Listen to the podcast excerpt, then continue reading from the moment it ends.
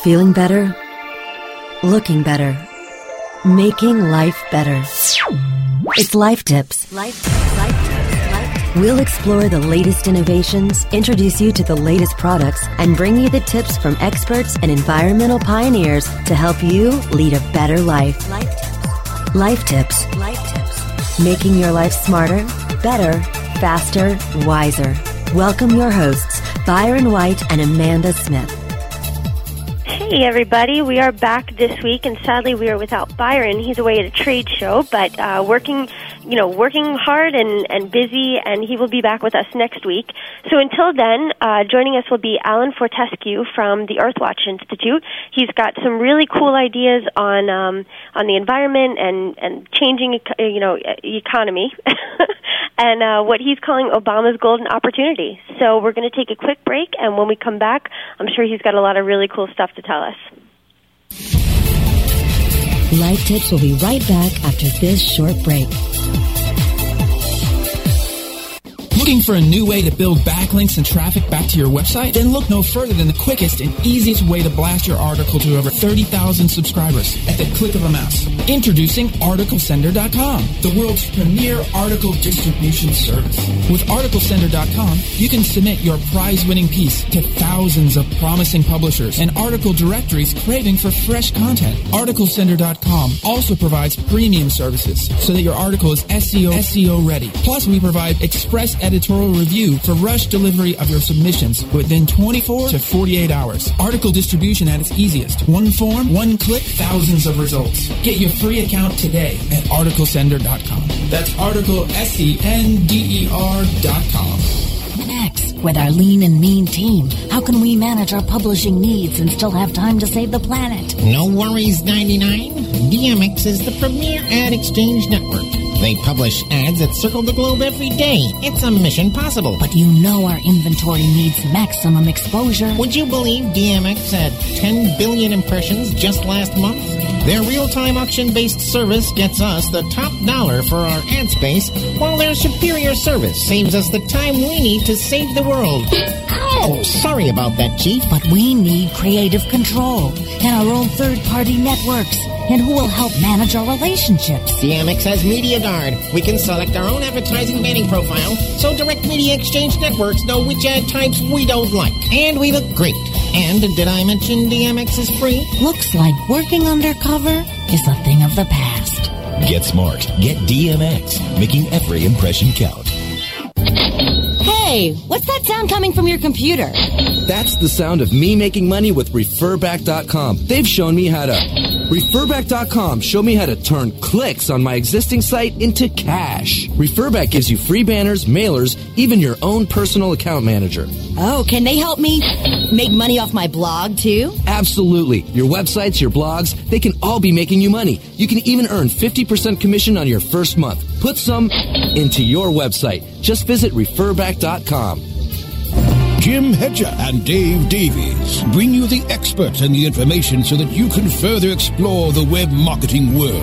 Webcology, Thursdays at 2 p.m. Eastern, 11 a.m. Pacific, or on demand anytime inside the Search Engine Optimization channel, only on WebmasterRadio.fm. And now back to Life Tips.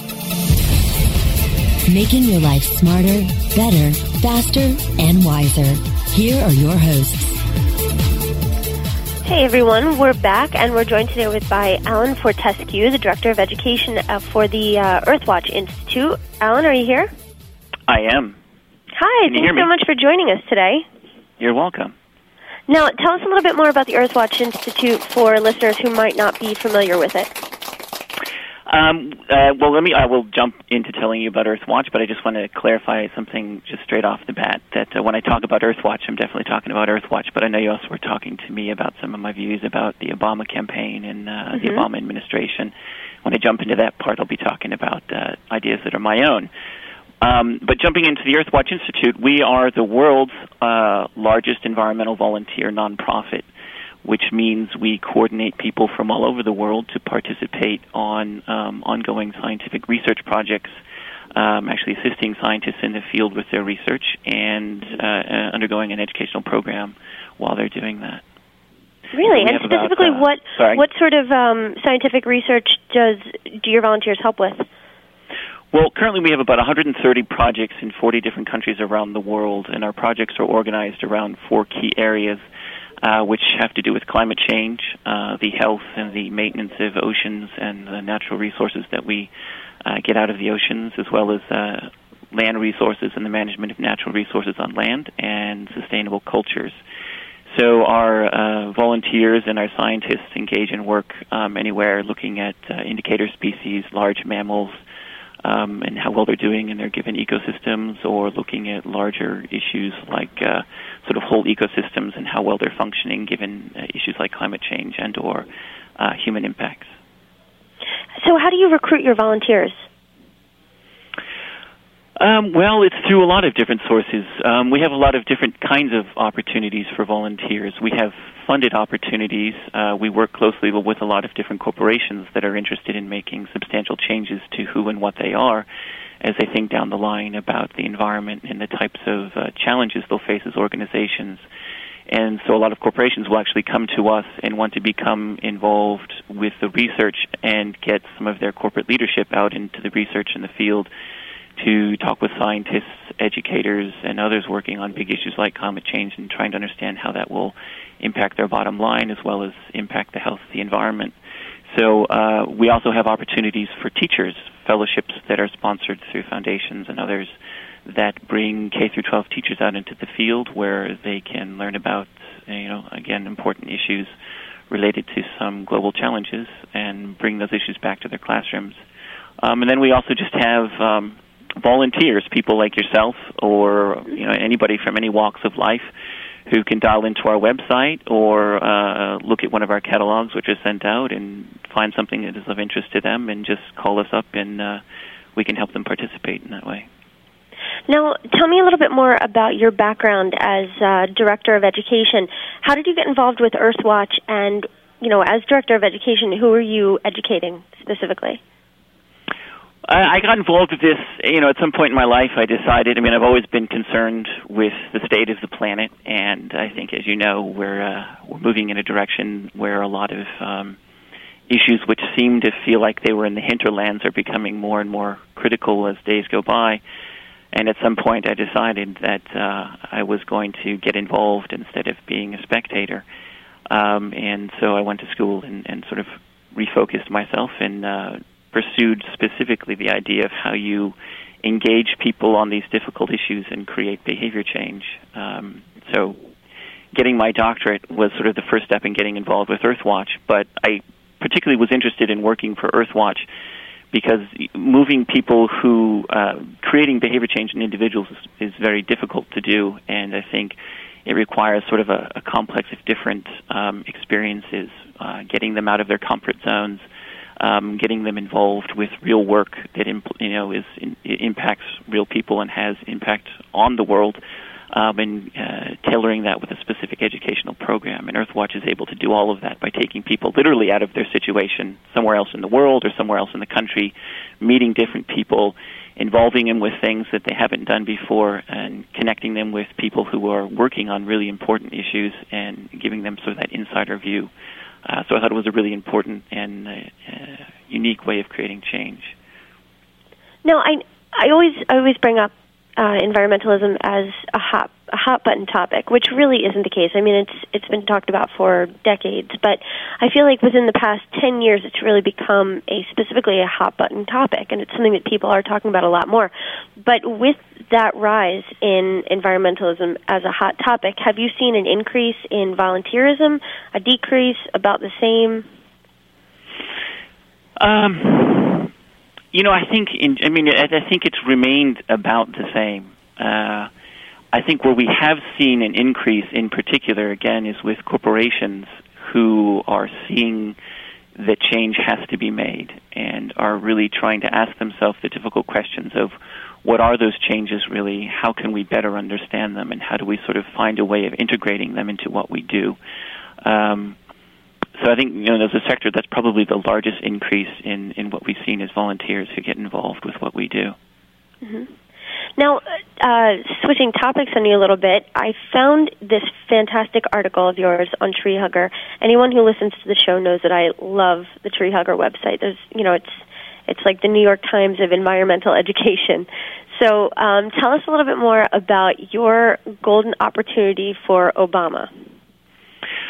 Well, it really sort of, I mean, actually could be related to the question you asked before uh, regarding how many people seem to be getting involved or not getting involved in environmental issue issues. Um, you know, I, there's the general sense, and if you look at national surveys on, on environmental concerns, you know, by a wide margin, people are concerned with what's going on in the natural world, though they may not fully understand it, and they may not really fully understand how to become involved with it. But um, you know, I think you don't have to be living too far under a rock to know that there's something going on, and there's a lot of issues that we all really need to be paying attention to. Um, but uh, I'm totally blanking on the on the on. hold on a second. Well, tell tell me more about your plan for how he intends to use the 700 billion dollar bailout that that he's coming up with. Right. So I guess to tie it back in, I think um, in getting people involved, whether people are sort of moving in that direction or not, the reality remains that there are significant challenges that are not going to go away and are only going to get worse. And if we don't take action now and actually find ways of sort of restructuring our society, um, we're going to be in for a very rocky ride in the next 20, 30 years. And so we seem to be a, a, approaching a moment for a substantial change socially. I mean, we've got a lot of problems that we hear every day about, such as the financial meltdown um, but we also have a significant opportunity for change. We have a new administration coming into office who appears to be all about creating change and, and thinking about change that's on the long term, not on the short term. Mm-hmm. And um, you know, I was reading an article that said Obama is creating a new sort of seven hundred billion dollar stimulus plan that's that's different than the plan that's already been put into play the, by the Bush administration to bail out the banks. Um, and it's it's not explicitly clear what this plan entails, though there's some suggestion that the plan will involve sort of a, a, a bailout, if you will, of social services, states, uh, rebuilding infrastructure, and in recent weeks we've heard that he's interested in rebuilding the highway system and, and other such projects, perhaps creating some middle class. Uh, tax breaks to help uh, give uh, cash back to the middle class and help stimulate the economy through consumerism all of which sound very safe. But I think there's also a huge opportunity here, given sort of the the the perfect storm, if you will, of these major environmental challenges that we're facing globally, um, with sort of the internal economic and social challenges we're facing, to turn the ship around and create substantial structural change. And this is something a lot of people have been talking about, but I think Al Gore in particular has set a challenge for the next 10 years to fundamentally restructure the way that we do everything.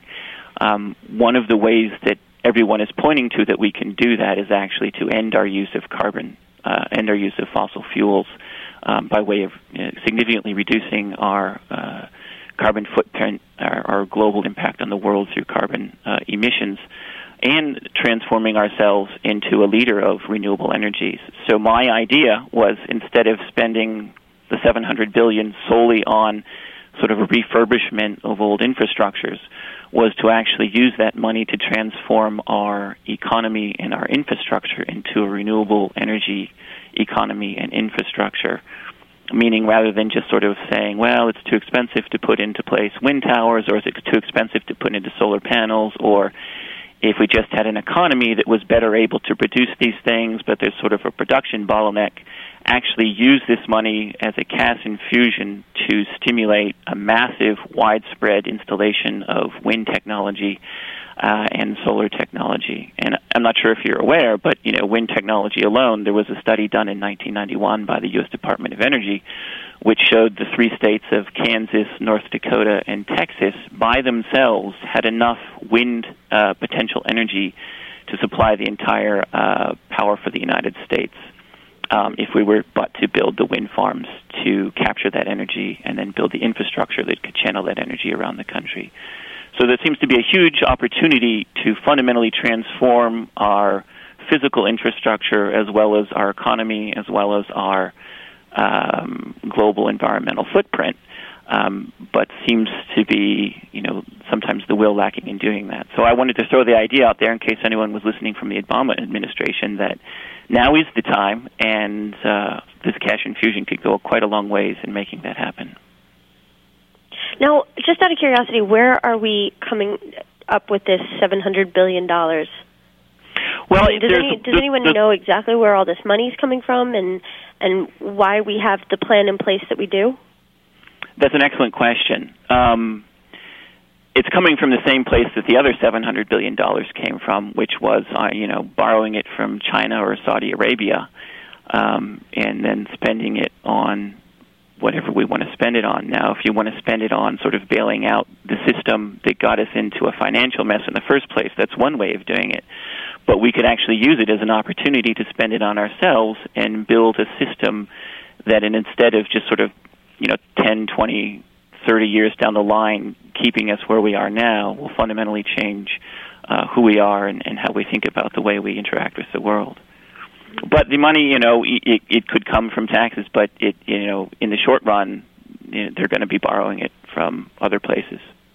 They're going to borrow major, it regardless of what, we do with it. expenses with um, the high, but it seems sorry, that we should we should find a way of using it intelligently as opposed to just simply sort of pouring it back into a tired system. Right, right. I completely support that. What does the high cost of the energy subsidies stem from? Is it production of these awesome wind towers? Is it you know installing the solar panels? Is it maintenance? What does the cost come from? Well, I, I think um, I think the the initial cost would be in production, and there's sort of an estimate that an annual uh, cost for production of enough wind energy um, as we come up to scale over, say, the next five or ten years would be in the, the range of about 300 billion per year. Um, so there's quite a substantial monetary value assigned to what would be needed in production. However, that that that uh, some may seem large, but it's actually, ironically enough, the same amount of money that uh, we subsidize globally uh, oil industries in in different ways.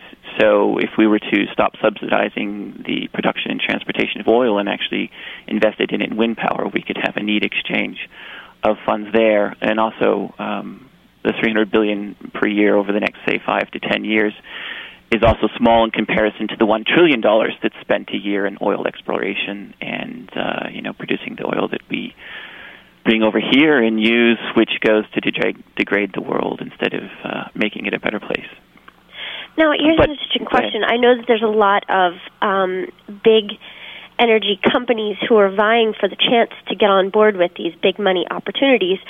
How can we tell as consumers which companies are more reliable than others, which may help us out in the long run? I mean, there's there's a ton of wind power companies out there. How do we know who's good and who's not?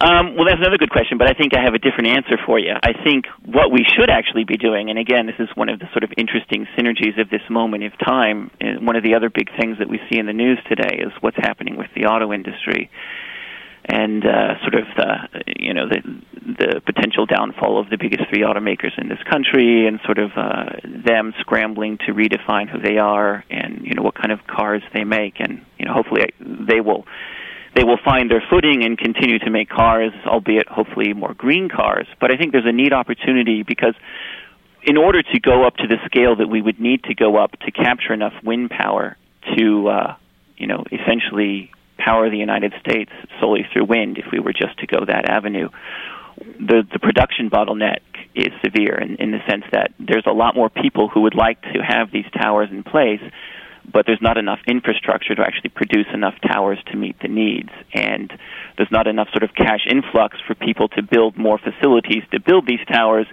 because, uh, you know, they can't get enough of them sold to people who want them to bring the revenue back in to, you know, sort of increase production. So again, there's this sort of crazy bottleneck going on. And again, this is where some of that $700 billion could come in instead of incentivizing the big three auto industries just to go back and either do business as usual or make cars.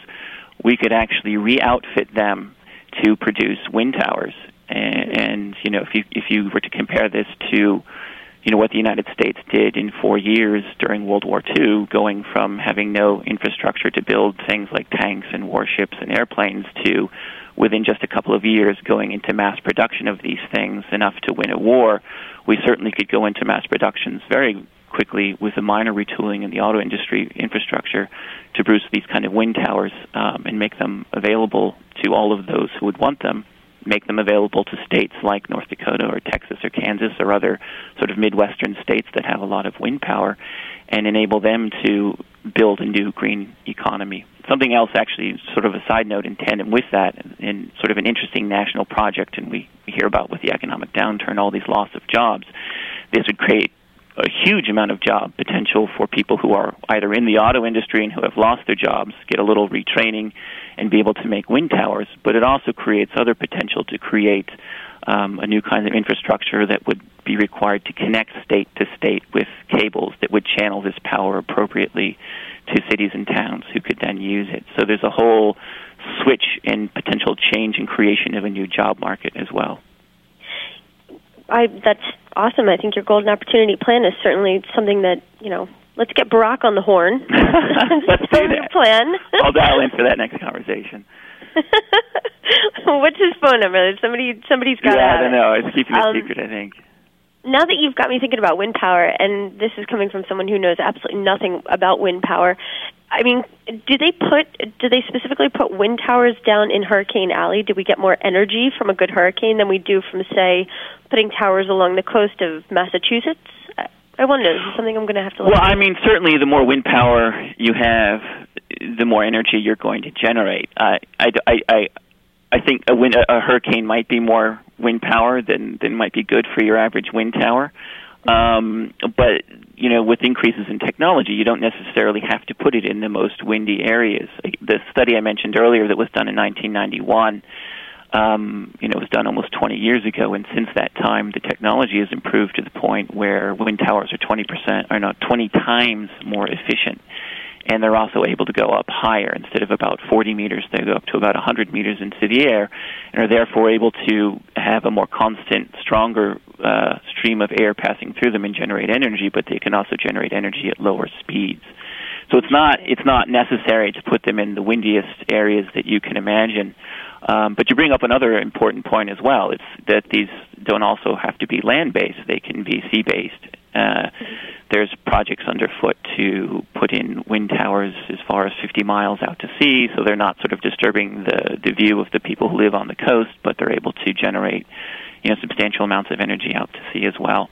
And I know I've been saying a lot about wind power, but it doesn't necessarily have to be solely wind power, though it's certainly one of the most highly productive, efficient, uh, scalable technologies out there. There's quite um, significant advancements being made on solar energy as well um, and sort of as a, a tandem, you know, you could have some wind power input. You could also uh, increase your solar uh, power capacity and infrastructure, and w- as well as some geothermal. Um, and there's some other technologies that's being developed so that you have a multi-purpose det- effect that would again create more jobs in different sectors, as well as solve um, the energy crisis. And ideally, you know, you put this into into place with all of these different technologies over the next five to ten years, and we can, can completely eliminate um, our use of carbon burning fuels uh, in the nation.